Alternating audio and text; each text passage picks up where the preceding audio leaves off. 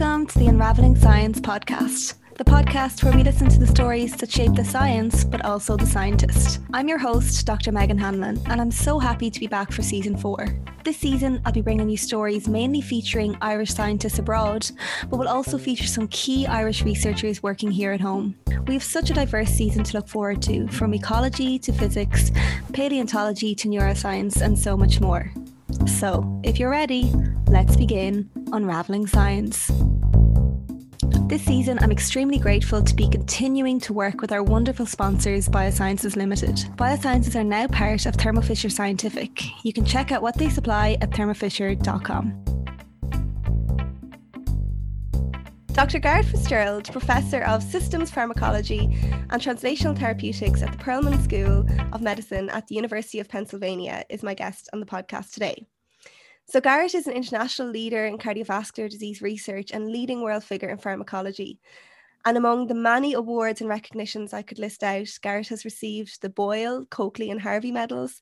He was the first recipient of the SFI St. Patrick's Day Medal along with the American Heart Association's Distinguished Scientist Award, Phillips, Lucian, and Scheele Award. And I am not joking, I could be here for a long time listing out the many, many others. So, Garrett, listen, it's such an honor to have you here on the podcast today. So, thank you so much for coming down to chat with me. It's a real pleasure to join you, Megan. Great. Um, so I suppose I want to start right in and get to know, you know, what you were like when you were younger and a curious Ooh. child. Were, were you always interested in medicine and science, or kind of what were your interests when you were in primary school, say? Whoa. Uh, no, I think is the short answer. I was interested in lots of stuff, but I was uh, what most people would call unfocused today. and, uh, you know, I, I think I had the benefit of an unfocused uh, Irish education, um, as opposed to having to do the 11 plus or or choose my three A level subjects. Uh, like most of us, I wound up doing seven or eight subjects in the leaving, and that meant I knew a little bit about a lot of things. And um, you know, I I think uh, I've I've really benefited from that as life has gone on. So you you grew up in Greystones, is it? I did grow up in Greystones in a pretty uh, unusual situation. Okay. Uh, my parents ran a hotel, so I grew up in a hotel, although they, um, it sounds rather grand. And from where I sat, it was rather grand. In fact, it started out as the Grand Hotel. uh, uh, but um, it also was reflective of the economy at the time. So my parents both worked very hard, but only one of them got paid and uh, we never had a front door. We had a few rooms at the end of a corridor. So, although um, in some ways it was an extraordinarily luxurious upbringing for me, uh, you know, grass tennis courts that I could play on, and great views of the sea, and all sorts of interesting people coming through the hotel all the time. On the other hand, in terms of my parents, it sort of mirrored uh, the sort of middle class economy at that time. My mother would get up at six in the morning and work until late at night and never got paid a pound. God. So uh, on her retirement, after many years, she was given a cut glass bowl. Uh, and that was the material donation from the owners of the hotel. So, so it was an unusual upbringing in that respect. Yeah. And I guess in in another respect, uh, you know, I was the little princeling. it was like the one child policy. I didn't have any siblings. Okay. So um, I think that uh, that affected my life as well. Not perhaps in the ways that you would think. When I eventually got married, my only my only request was we have more than one child, and uh, uh, I think it also meant I, from a pretty early age, um, was reaching out to compensate for the absence of siblings by by trying to be social and trying to make a web of friends. And you know, I would say at this stage in my life, I'm extraordinarily fortunate in the uh, rather large number of very close friends that I have uh, scattered now across the globe because of the job that I'm in you know, thinking of you growing up in a hotel and being an only child, you probably were surrounded by a lot of different people as well, and you probably were chatting to all of those, you know, with the with the guests coming and going. So, do you think that in a way maybe has stood to you with like um, presentations and, and presentations of your work now?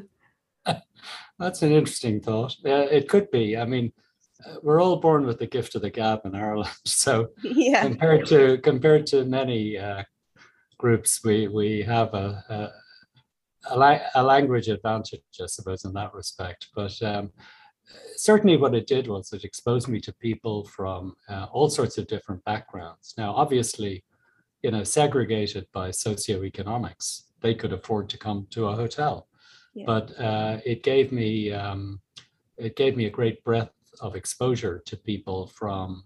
Uh, you know, the Sultan of Oman to the Bolshoi Ballet, you know, pe- people from Eamon Andrews to uh, Ulick O'Connor, uh, from Brendan Behan, uh, you know, through to um, prime ministers.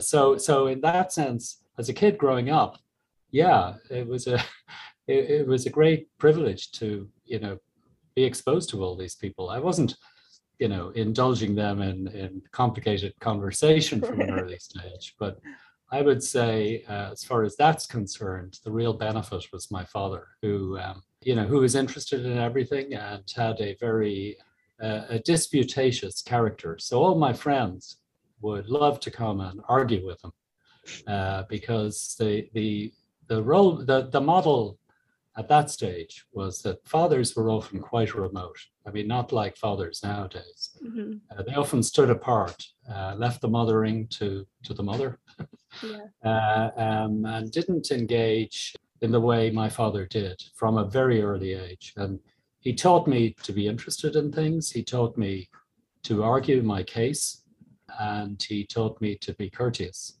in in in doing that. Yeah. So uh, I think he was um, he was the one I can thank for that. Your I, I read that your your grandfather as well was was a, a what, maybe professor of Greek was it? Um, and you yourself were very interested in languages, I suppose, in school.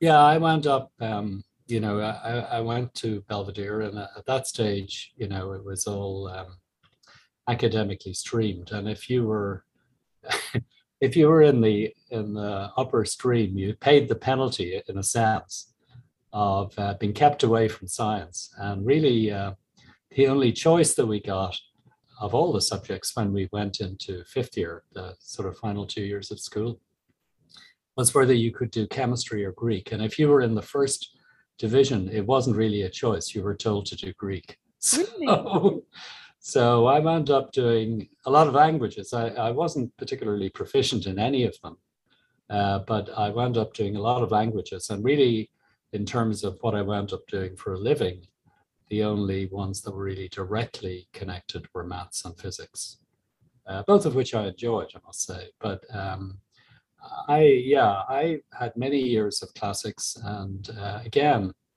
I think that's something that I've really been privileged to have experienced, and I think it's influenced my life actually. And so, at what point then did you decide to pursue medicine and, and science? well, I think um, you know, not just in that choice, but throughout life, you know, I'm really struck by the series of accidents mm-hmm. that have really um, been the big decision points. The accident in terms of what to do, I had no idea what to do. I wasn't one of these kids who was, you know, playing with chemistry sets since the age of five. And uh, I went to the dentist. I thought that looks interesting. And I came on my second visit and I told him I was going to do dentistry. And he said, no, no, no. He said, uh, do medicine first. You can learn the amount of dentistry you need on the back of a stamp thereafter. So I signed up for pre med, not pre dental. It was as uh, random as that. God. Um, so you and, had a uh, you had a career advice teacher and a dentist. yeah, it was it was completely random, and then and then uh, the other big event that occurred that year was uh, I met the woman I married, and the way I met her was somebody introduced me to her at a bus stop with the objective of getting her to invite me to a party that they were all going to, uh, and she didn't. But her um, friend she was holding the party with did. But of course, she was in the midst of a big breakup with her boyfriend that night. So I didn't talk to her that night, but at least I'd met her. Yeah. so again, that was a sort of random event. that's so God. That's because I know you also said that why you then chose medicine. There was something with a microscope. Um, oh, oh, that was yeah, that was sort of um, in those days. It was relatively easy to get into pre med the first year, and of course the subjects were botany, zoology, um, chemistry, and physics. And as I said, all I'd had any experience of was physics, and there was no continuous assessment. Uh, you had no idea what the standard was. Uh, you only had one big exam at the end that only about 20% of people passed.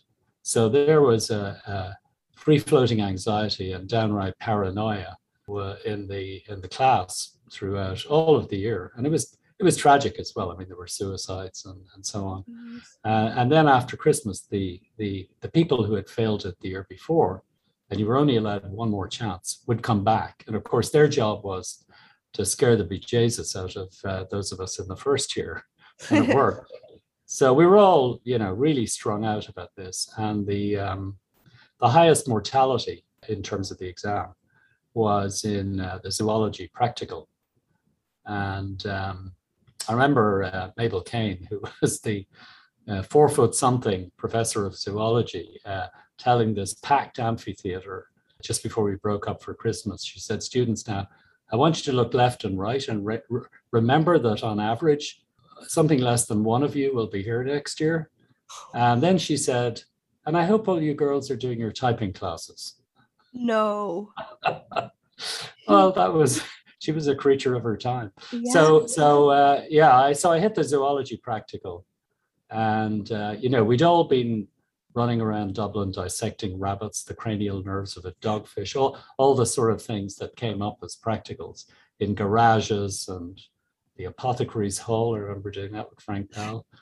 Uh, along came the big day, and my my major was dissection of the mouth parts of the cockroach. So I did it, and you know there was a format you had to follow, and um, uh, you know I was done, I was finished, and and then I thought, well, I can gild the lily, I can make it a little bit more beautiful, and as I did, I noticed a large mouth part jumping out off the slide uh, out of my line of sight. So I thought I was done because uh, I would have been done if uh, that was my major. And as I sat trembling on the high stool, an invigilator came along who I remember uh, looking like Helen of Troy. And uh, she said, Don't worry.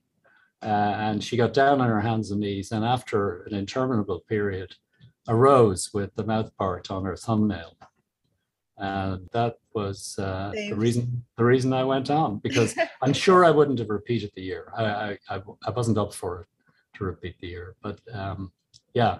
So again, that's another accident yeah. of fate. I actually, because you know, when I talk to people on this podcast, the kind of theme of serendipity comes up so much, and the kind of like that, the series of accidents. So yeah, that's it's. Oh yeah. It's amazing, really. Yeah, I mean, we all think we can plan for things, but it's the black swans that get us, you know. Exactly.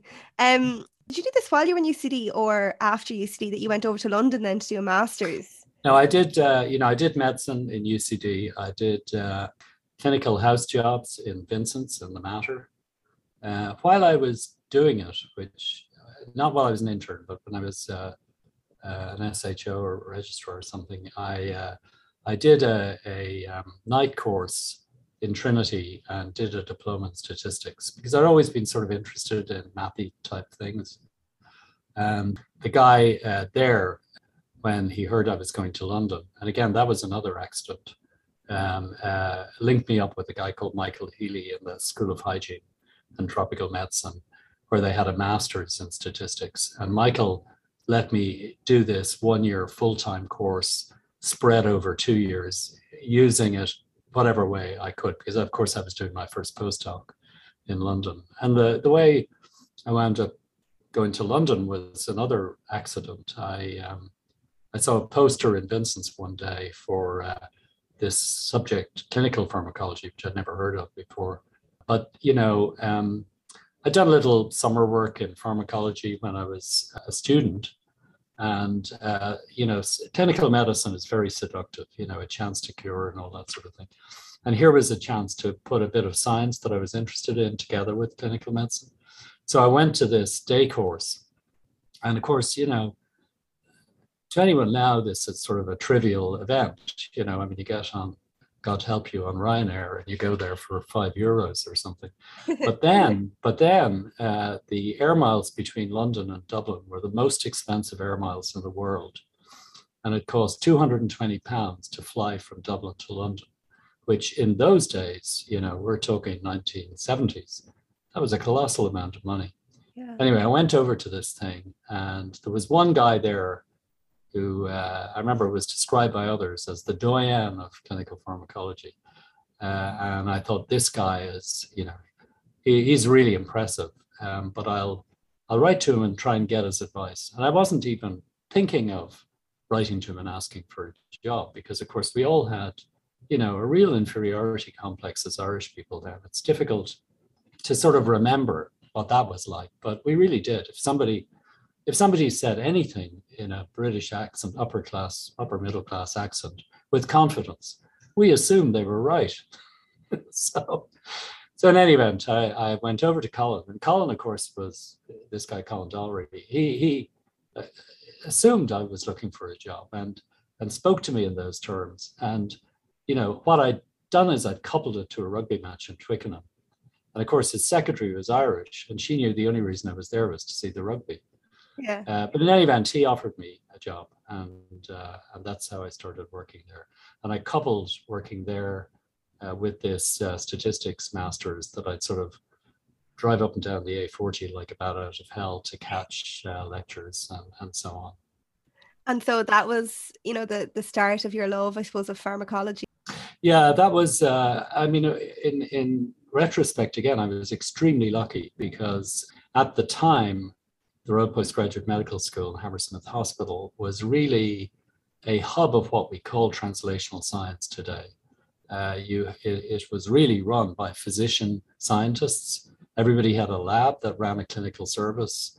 Uh, and this was a model that sort of, you know, fell apart later. And, and Humpty Dumpty had to be subsequently put back together again decades later. So I, I really got there at the best of times to train as a physician scientist. And it meant that, in a sense, my scientific career began with mechanistic studies using humans as the model organism. Mm-hmm. And, you know, that's become extremely fashionable again in the last five years or so. Uh, but I was very fortunate to begin that way. And then, you know, as I went on with my training in the US and Germany and elsewhere, uh, you know, I started doing more and more basic stuff.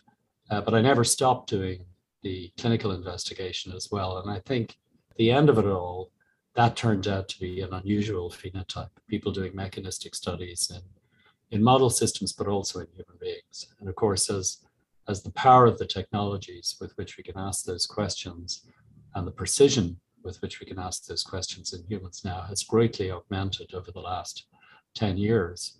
Uh, everybody is, is trying to get into that business now. So I was very fortunate to be trained in it at an early stage.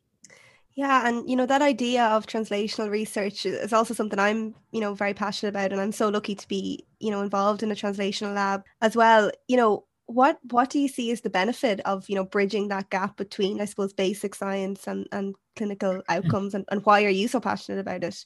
Well, I think, you know, uh, there were major hurdles in in bringing the discoveries of basic science into clinical impact. Um, you know, people use these cliches like the valley of death, but there was uh, really some truth to it. Uh, I think the the biggest deficit in crossing that valley of death is human capital. You know, the number of people who actually, you know, are, are trained in basic science, have the an appreciation of the power uh, and precision of basic science, but yet also understand uh, the complexity of asking questions in humans, therefore can bridge the basic discoveries into clinical impact, still remains a pretty small number of people. And that's why when uh, many decades later, I wound up founding this Institute for Translational Medicine and Therapeutics, we put the focus on human capital, that that was what we're going to try to do through education and through recruitment, increase the number of people that could play in that translational space. Uh, because if they were, if their numbers increased, then they'll form the collaborations that get things across the line. Uh, in Penn, really, when when you know I was discussing with the dean then, Arthur Rubenstein, about setting up this institute, I, I said it has to be an institutional commitment over you know decades, not five years, which is the way these things are often started, to really place most of the institutional resource in that space. You can do any type of science in Penn, but really to focus most of the institutional funding in that space, crossing the translational divide. And they did, and they've stuck with it. And the result is, you know, we have um, breakthrough therapies like CAR T cells in cancer, uh, gene therapies that cure blindness, uh, CRISPR that looks like now with RNA delivery will be an affordable way to correct things like sickle cell disease. And all of these people, you know, all, all of those uh, individuals have been deeply involved in the Institute and, you know, have drawn resources from the Institute at important times. Uh, so, you know, although the Institute is only one of the players that's enabled these life-changing breakthroughs, it's been a vital one. So, so you know, people talk about impact, but curing cancer and making the blind see, that's that's real impact or or, or vaccinating the world. Speaking about, you know, impact, it's probably a, a good point in our conversation to bring in, I suppose, the impact that you've had and your research has had. Um, I suppose maybe to start, you know, talk to me about cardiovascular disease and cardiovascular disease research and the seminal discovery of, of low dose aspirin that your group has um, had discovered and I suppose what impact maybe that has had uh, for the treatment of cardiovascular disease. Well, you know, again, there's this oft quoted cliche we all stand on the shoulders of giants. And really, you know, for any of us, you know, what we do is just a brick in the wall. Uh, and also, one of the downsides of so called celebratory science, you know, all these prizes, is they're usually given to individuals uh, who stand on the efforts of you know, tens, twenties, thirties uh, of people in their laboratories that support what what what they're getting the prize for. Uh, but I think probably there's some value because, particularly in terms of the public recognition of science, things like the Nobel prizes, you know, uh, help bring home to people how science impacts their their daily lives. So really, in the case in the case of aspirin, uh, you know, again, many people over 100 years beforehand serially had contributed to uh, the discovery, well, the synthesis of aspirin, the discovery of its clinical benefits in terms of pain relief, the discovery that it it blocked prostaglandins, uh, which was John Vane uh, who got the Nobel Prize for that. The discovery uh, that it, it uh, inhibited uh, platelets sticking together as a first step in terms of what leads to heart attacks and strokes was, was Gustav Born, the discovery that aspirin could inhibit the product of um, platelet prostaglandin formation, which is thromboxane, really Phil Majerus, I think, and of course Bengt Samuelsson, who discovered the compound. So all these people, you know, were, were bricks in the wall, very fundamental bricks in the wall. And, you know, Bengt, along with John, got the Nobel Prize. So, so uh, I wouldn't like to pretend that, you know, we swanned in and uh, did all the aspirin story. But I think what where, where our contribution came in was we helped develop uh, a method of looking at the formation of thromboxane in people. It's a highly biologically active fat, a lipid, uh, but it's very evanescent. And uh, therefore, to measure it in body fluids is impossible. Uh, so what you've really got to do is discover what its breakdown products are uh, that are biologically inactive, but that they're chemically stable. And to use sophisticated approaches at that time, which was mass spectrometry, to, to be able to measure them with quantitative accuracy. Uh, and then to show that they reflected that things were going on. So, so we did all that sort of stuff. Uh, um, and then that gave us a way of looking not just at thromboxane, but also at a sort of counteractive lipid or fat that's made by the body wall, the blood vessel wall, uh, called prostacyclin. Uh, we were able to look at the differential suppressive effect of different doses of aspirin on these two uh, uh lipids, one of which is bad for you and one of which is good for you. And uh, you know what we found was that at very low doses, we could uh, sustain the benefit uh, uh, without much of a price in terms of um, cost as far as suppressing prostacyclin was concerned. Uh, and then in a parallel world, with a different approach, uh, my good friend Carlo Patrono uh, in Rome was looking at the capacity of cells to make thromboxane. And it turns out capacity and actual biosynthesis are two very different things. They differ by orders of magnitude. But again, in terms of defining the hit of aspirin on the platelet capacity to form thromboxane, uh, his work uh, really complemented ours. And we, as is so often in science, we we competed viciously, uh, but also wound up collaborating and, and also wound up being recognized, um, uh, you know, by some prizes together for, for the work. Uh, so really that's what provided the foundation, informed uh, people like Rory Collins, who was doing very big trial to ask whether aspirin prevented heart attacks in people uh, who might be getting thrombolytic drugs like streptokinase in, in a study called the ISIS-2 study thing for, for the VA study in unstable angina. And they were the first two clinical trials that showed that aspirin actually dramatically reduced death in people um, on the one hand having unstable angina, which is like a prelude to having a heart attack, and on the other presenting with a heart attack. And what was interesting was that for decades before that, with Born's recognition that aspirin blocked platelet sticking together. People did trials to ask the question, and all the trials came up negative. So, why did they come up negative? Because they didn't have a way of, uh, they didn't have a biomarker of saying, when are you susceptible to aspirin intervention? And it turns out that you have a big explosion of platelet activation when you have a heart attack. Uh, but if you look, you know, five days later, things have cooled off. And in these trials, they were admitting people on the basis of having had a heart attack. But sometimes the heart attack was months ago or even years ago. So their power to detect a benefit was completely diluted. And uh, uh, in the VA study, before that was done, we showed for the first time uh, that there was phasic platelet activation during the ischemic episodes of unstable angina. So here was a population enriched for potential benefit from aspirin. And people forget that there was a placebo controlled trial done, that was the VA study, and aspirin halved the mortality, halved it. That's a huge drug effect mm. that had been missed for a decade of clinical trials because there wasn't an appropriate biomarker uh, uh, to say these are the people who are likely to benefit. And of course, nowadays, we're very sensitive to that of, of genetic variants enriching populations within which clinical trials might be performed. Genetic variants in cancer, for example, uh, that, that indicate that you know uh, blocking a growth factor, for example, might benefit cancer. And we, in those sorts of examples, we've we've clear segregation of benefit based on the biomarker, in that case, genetic biomarkers, uh, from those who don't have it. So in that sense, it was like a prelude, you know. Yeah, yeah. So I suppose you would give this to a patient prophylactically.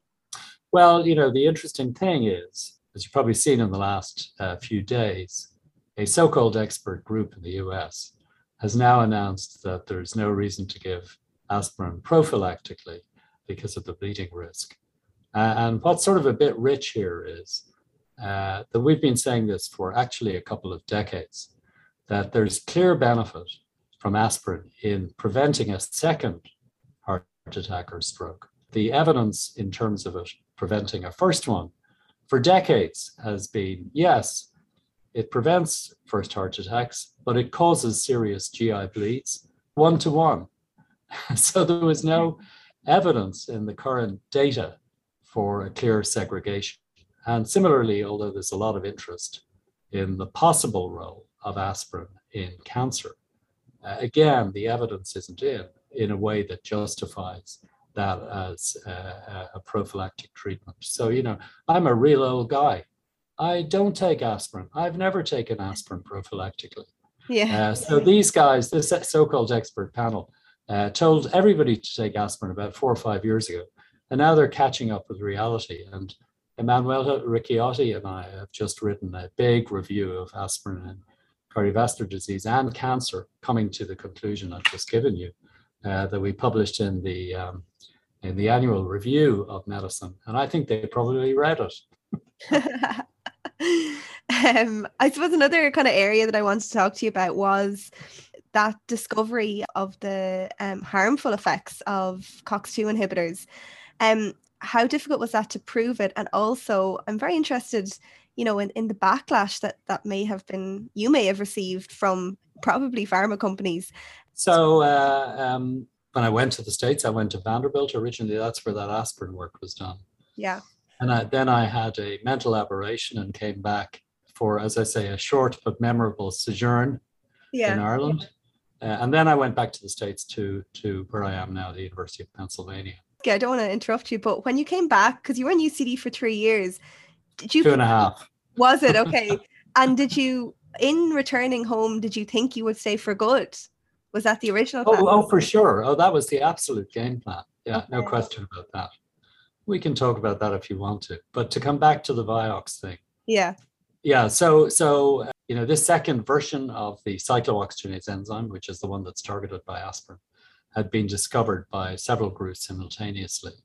And what was interesting about it was it was a highly regulated gene and uh, seemed to be the one that contributed mostly to the prostaglandins, these lipids that are formed and contribute to pain and uh, inflammation.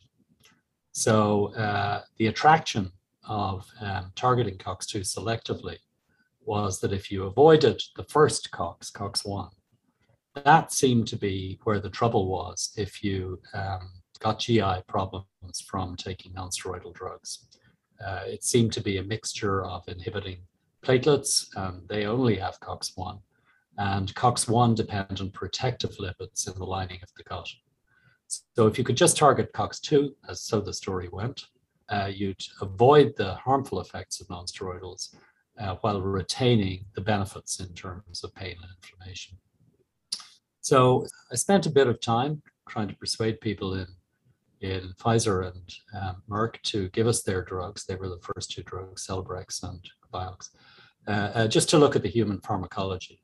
And using the approaches uh, of studying these metabolites that I mentioned, Brendan McAdam, who's back in Ireland uh, working as a consultant in Beaumont, uh, Francesca Catella, a very talented Italian postdoc, they did studies with both drugs, and both of them had this very surprising observation. First of all, there was no effect on thromboxane. Well, we expected that because there's no COX2 in platelets. But lo and behold, here was this suppressive effect on prostacyclin. So if you're leaving the um, potentially harmful lipid unchanged and you're suppressing this protective one, that could spell trouble. But obviously, all we'd done at this stage was measure biomarkers and got this unexpected result. And there was a mechanistic explanation why it should be so, in that if you look at the vasculature under um, static conditions, if you culture cells in a dish, you don't see any COX2. But if you subject COX2 to laminar shear forces, you get upregulation of COX2. And uh, that's what we hypothesized was happening um, in the body, that the bloodstream was upregulating COX2 so that even under physiological circumstances, uh, these drugs would be shutting off prostacyclin. But even more so under perturbed circumstances where its beneficial effect would be even more important to preserve. So, you know, I went back to both companies and I said, look, you know, uh, I said I sent the same email to both of them actually. I said, you know, we've made this observation. It does nothing other than raise a question. It doesn't answer the question, uh, but it does say that one should think seriously about performing certain types of study, both in model systems and in humans, to try and flush this issue out. Uh, and also that you should start keeping a very close eye on cardiovascular events as people start to consume these drugs. So, so it turns out that the first paper was published in PNAS the same week that Celebrex was launched, the first COX2 inhibitor. So that was, for some people, an unhappy coincidence of events. Uh, so you know, um, well, it's it's it's a bit of a game. In the U.S., we suffer from what's called direct-to-consumer advertising, so that only in the U.S. and New Zealand can companies directly promote their drugs in the in the advertising medium. And there was an unprecedented investment with these drugs, both by Celebrex and Vioxx. to promote them to be consumed by everybody, not just by the people who have tried the cheaper older drugs and have not been able to keep taking them because of their GI side effects. That was the rationale originally, but now there was sort of mass consumption of these things. And, uh, you know, my unhappy message uh, had to be, you know, sort of dismissed, uh, which it was. Uh, and, you know, I, I think in retrospect, the very important thing was we didn't try and claim anything more than the evidence we provided. Uh, but gradually over time, you know, signals began to appear in the clinical data. And uh, the first really substantive one was a study called Vigor, which compared Vioxx to um, naproxen, which is an old non-steroidal drug. And, um, you know, there was an excess of cardiovascular deaths and a, a reduction in the number of serious GI events on Vioxx, which was entirely consistent with what we'd published. But winding back the clock, when I sent those emails, I was ignored uh, and they, they said thank you and goodbye. And then when the Vigor study came out, I got a, I got a, uh, fax inviting me to uh, hear the results of this new trial. So, um, so I said, you know, the results could be chance, but they are entirely consistent with what we proposed. And what people began to say was, well, no, no, it's not a hazard from Vioxx. It's a protective effect of naproxen. But actually, the difference between the two groups was so large that if um, naproxen was as effective as aspirin in preventing effects, there was still half the risk that was unaccounted for. So it was likely that it was um, it, it, was a hazard from Vioxx, but still, it wasn't conclusive proof. And of course, Pfizer said this is a Vioxx problem. This has nothing to do with us. And then Pfizer published their first study, and uh, it turned out in retrospect they concealed the last six months of the data where the two groups had come apart uh, and revealed a hazard from Celebrex. So really the first uh, placebo-controlled study was performed looking for a new indication for these drugs. And that was based on the expression of COX-2 in pre-malignant lesions in the colon.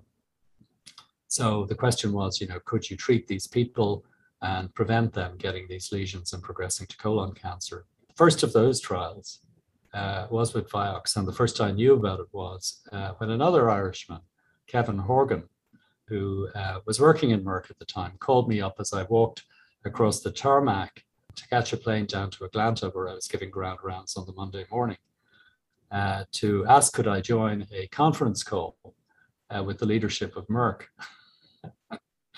So uh, I did, and I heard all about that. Um, and it was clear that in that study uh, that there was a cardiovascular hazard from Vioxx. Un, un, unequivocally, it was it was placebo-controlled trial, and uh, there was a lot of discussion about that. Um, and the I came back from Atlanta, and then I flew over to Ireland uh, because I was going to my medical school reunion over in Galway, and the news broke publicly the day before I went to Galway. Um, so I spent an entire day on the phone from Dublin talking to the media about about this, and uh, you know went to my um, reunion, and then came back late at night to catch the early morning flight in Dublin to um, the U.S. with my wife, and she got in a car from New York to go south to Philly, and I got in a car to go north to Finger Lakes, where I was going to um, mainly an industry uh, uh, organization which was focused on inflammation. And it was the Inflammation Research Association where I was giving the plenary talk, uh, which, as you'll know, the acronym is IRA. so, uh, so I gave my talk at the IRA, but on the way up, I wrote the editorial for the New England Journal in the back of the car. So it was a sort of, you know, bizarre period. And yeah, there was and you know as as there was all sorts of denial around that from companies uh, from people in academia paid by companies. Okay. Uh, they were the most pernicious of all actually. Right. Uh, uh, but but you know the truth will out. And and by now with three structurally distinct cox inhibitors from eight randomized trials we have clear evidence of a cardiovascular hazard. So you know ultimately the truth will out. But you know, the, the sort of peculiar thing as a scientist is you're plodding along and suddenly, you know, what you do is in the news. And, you know, a couple of days ago at this ITMAT meeting that we, we hold every year, I was listening to Katie Karikó. And, you know, a wonderful woman who, you know, uh, uh, really was an RNA pioneer again stood on the shoulders of giants like Sidney Brenner. But you know, as she said, you know, I was working at the bench when I was 28. I was still working at the bench when I was 58. And you know, what you're hoping is at some stage what you do turns out to be helpful. And then suddenly, you know, there's this explosion and she's one of the most famous people on the planet. And a very a very humble one, I might say. Um I, I also just wanted to ask you about your molecular clocks research. Mm. And I suppose being the first to discover that there there was this circadian rhythm in the cardiovascular system. Um, people who listen to the podcast will know I've already interviewed uh, Dr. Annie Curtis, who did her PhD with you, who is pioneering circadian rhythm biology in Ireland. Um, but yeah, I suppose talk to me about that aspect of your research. Well, I mean, I've been very lucky to work with lots of very bright people from Ireland as well as from other places. And, you know, in the whole uh, prostaglandin story, Sandra Austin and Carrie Megan played a really big role, Emer Smyth. But in the molecular clock business, it started with a guy from Galway, Peter McNamara. And, um, you know, we'd, we'd uh, had a bruising encounter around a prostaglandin derivative that had been touted as being the endogenous ligand for a nuclear receptor, PPAR gamma. And uh, this 15-deoxy-PGJ2, we knew it was made, but in trivial amounts. And the experiments that you know got got it on the cover of Cell and uh, got it into science were ridiculously industrial concentrations of the compound being dumped on on PPAR gamma in in vitro experiments. So we put a lot of effort into developing the methods to measure this, to do the cell biology, and so on. And we showed, yes, it can activate uh, gamma, but at four orders of magnitude uh, greater than what is actually formed. And there's a bit of this in the lipid story, not just confined to that one, but a bit bruised by that. Um, I wanted the next guy in the door to um, to work on nuclear receptors that were actually activated by lipids that were actually formed. So Peter did some experiments uh, where he was, you know, like a fisherman, using a nuclear, a promiscuous nuclear receptor RXR as a bait in a human vascular, human endothelial, uh, vascular smooth muscle cell library and picked out a whole load of known partners, a whole load of unknown partners. But amongst them was this uh, um, uh, transcription factor that had 50% homology with clock, which is one of the core transcription factors in the molecular clock. And at that time, it was supposed to be confined to the forebrain, not to oscillate, have no role in the clock. Uh, but actually, 20 years before then, uh, when I was in the Hammersmith in London, I had done studies on diurnal variability in both uh, blood pressure and, and asthma. And part of that had involved infusing pressor agents uh, to measure the baroreflex response. And I knew that the responsivity of the vasculature uh, to um, pressor agents oscillated. So there was almost certainly a clock in the vasculature. And that wasn't a big leap, uh, frankly, because at that stage it was known there was a clock in liver. So it wasn't a huge leap to say it might be in other peripheral organs as well. But the interesting thing that we showed was that when you ligated RXR, which partnered, uh, well, it dimerized with, it, it, dimerized itself, either homo or heterodimerized, but also partnered uh, with, with clock or this alternative to clock, NPAS2, uh, and thereby influenced the partnership of those two transcription factors with BMAL1 to form the core of the clock. Mm-hmm. That when we ligated this, either in vitro, but even more strikingly in vivo, we could phase shift the clock. So this was really the first evidence for a hormone that could circulate, that could transmit a message from the master clock, which is in the brain, out to a peripheral clock. And that was so interesting, even though it had been a sideline we couldn't really walk away from it. And another guy who was involved in those studies, Dan Rudic, persuaded me against my budgetary inclinations to pay for a chip experiment in aorta to look at how many genes were oscillating. And you know, about 15% at the frequency with which we were sampling, we could see oscillating. But more importantly, and, and mind numbingly to me, and this was back in whatever it was, 2005, uh, we saw all the genes fell into functional cassettes, and they were vascular integrity, cholesterol metabolism, uh, and, and carbohydrate metabolism. And this, and adip, uh, adipocyte maturation. And of course, that's the metabolic syndrome. Yeah. So here we have the metabolic syndrome oscillating in the aorta. Now, what are all these carbohydrate genes doing in the aorta? Well, now we know, of course, because everybody studies metabolism in all sorts of places. But then it was strikingly surprising that we had all these fat and, and carbohydrate metabolic genes in the aorta, never mind oscillating. And we were very fortunate in terms of the adipocyte maturation because we'd harvested perivascular fat with the aorta, and that's how we picked that up. So once I saw that, I said, okay, we've got to stay in this business. And Dan went on to provide the first evidence for the impact of the clock uh, on, on carbohydrate metabolism, insulin sensitivity, and so on. That's a story in itself, too. Yeah. It's no, it's fascinating, and there's you know there's so many facets of your research that we could uh, delve into. But I suppose I also wanted to, you know, ask your opinion because I, I have read, you know, your your thoughts on trying to keep Irish talent, I suppose, in Ireland. And you know, I speak to many people on this podcast, and we talk about, you know, the brain drain across the sea. And when many people get to the postdoc stage, they feel like mm. they they have to leave. Um, but I, I suppose, what do you think about how, what we should do to create opportunities to keep our talent here? Well, well, I think you know, there's no better way to keep talent than to invest resource to create opportunity. You know, that sort of waxed and waned. I mean, I think at the early days, the creation of SFI was was really timely. Uh, well, it was beyond timely, but it was, uh, you know, the vision of people like Mary Harney, no background in science at all, but the vision of how this could contribute to the economy. You know, there was even in those days, there was all sorts of talk about knowledge economy, but you know, when I came back to Ireland, my lab budget was bigger than the Irish MRC budget. It was ridiculous. Uh, and the only reason we could breathe was we had money from the NIH and from the EU and from the Wellcome Trust. So, so I think the foundation of SFI was extremely important. And, you know, as you know, it's sort of waxed and waned a bit. It's become a little too applied.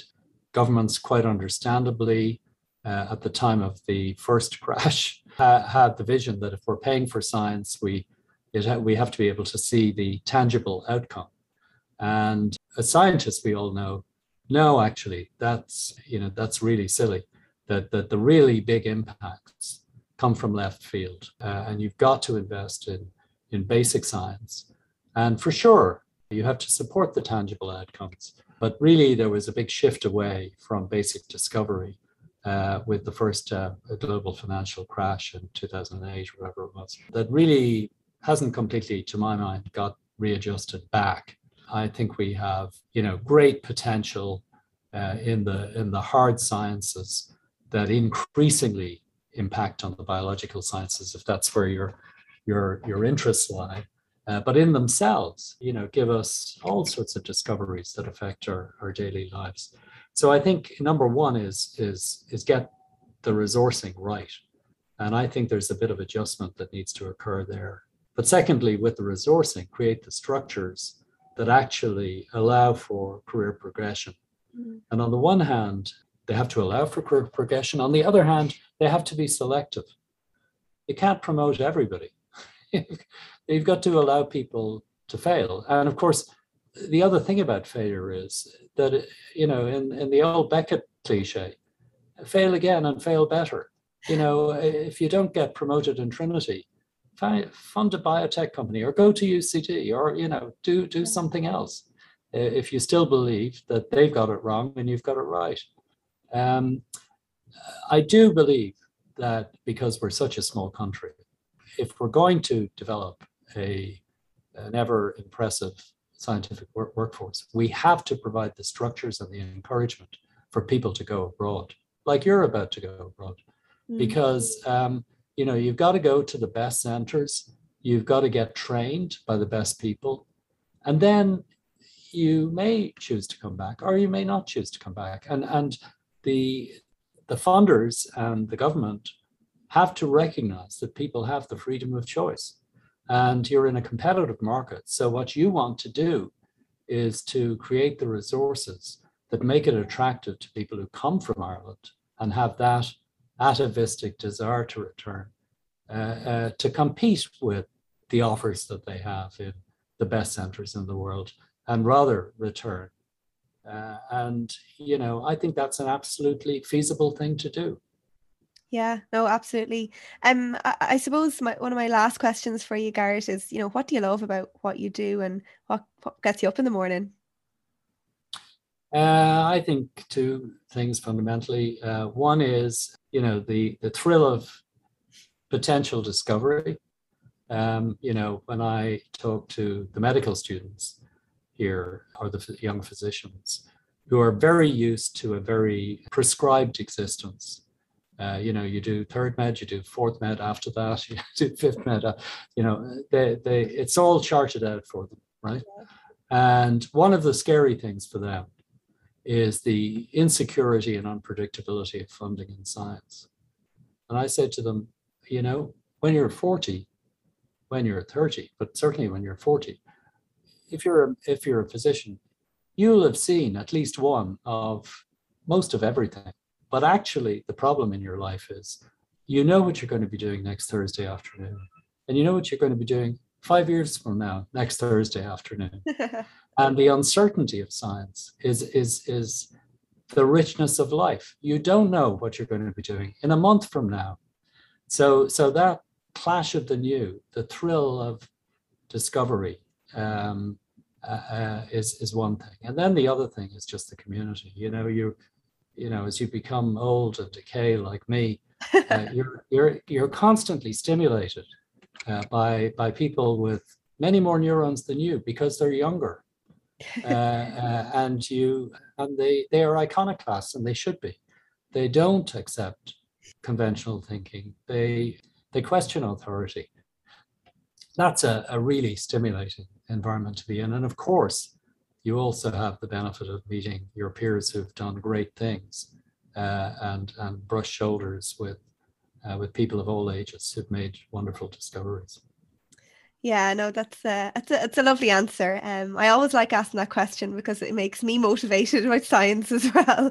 But Garrett, my last question for you um, is if this was not your job and and you know you weren't a clinician scientist where do you think your life would have ended up? What ah. in a parallel universe what would you be doing right now do you think? Mm-hmm. well i'm interested in politics but i certainly wouldn't be a politician. Uh, uh, that's for sure. I, I, think you know virtually every irish person thinks they have a book in them uh, and thank god most of those books aren't written.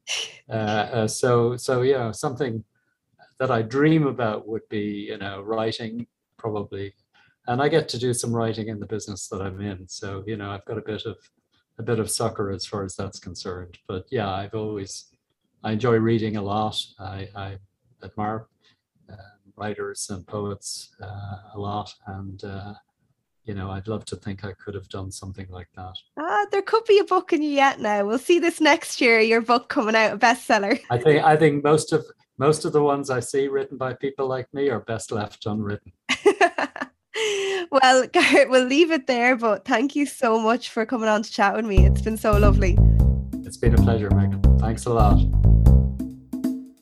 So that's it for another week of Unraveling Science. A big thanks again to our sponsor Biosciences, now part of Thermo Fisher Scientific. And if you like this episode, please rate and review on Apple Podcasts, Spotify, or wherever you get your podcasts.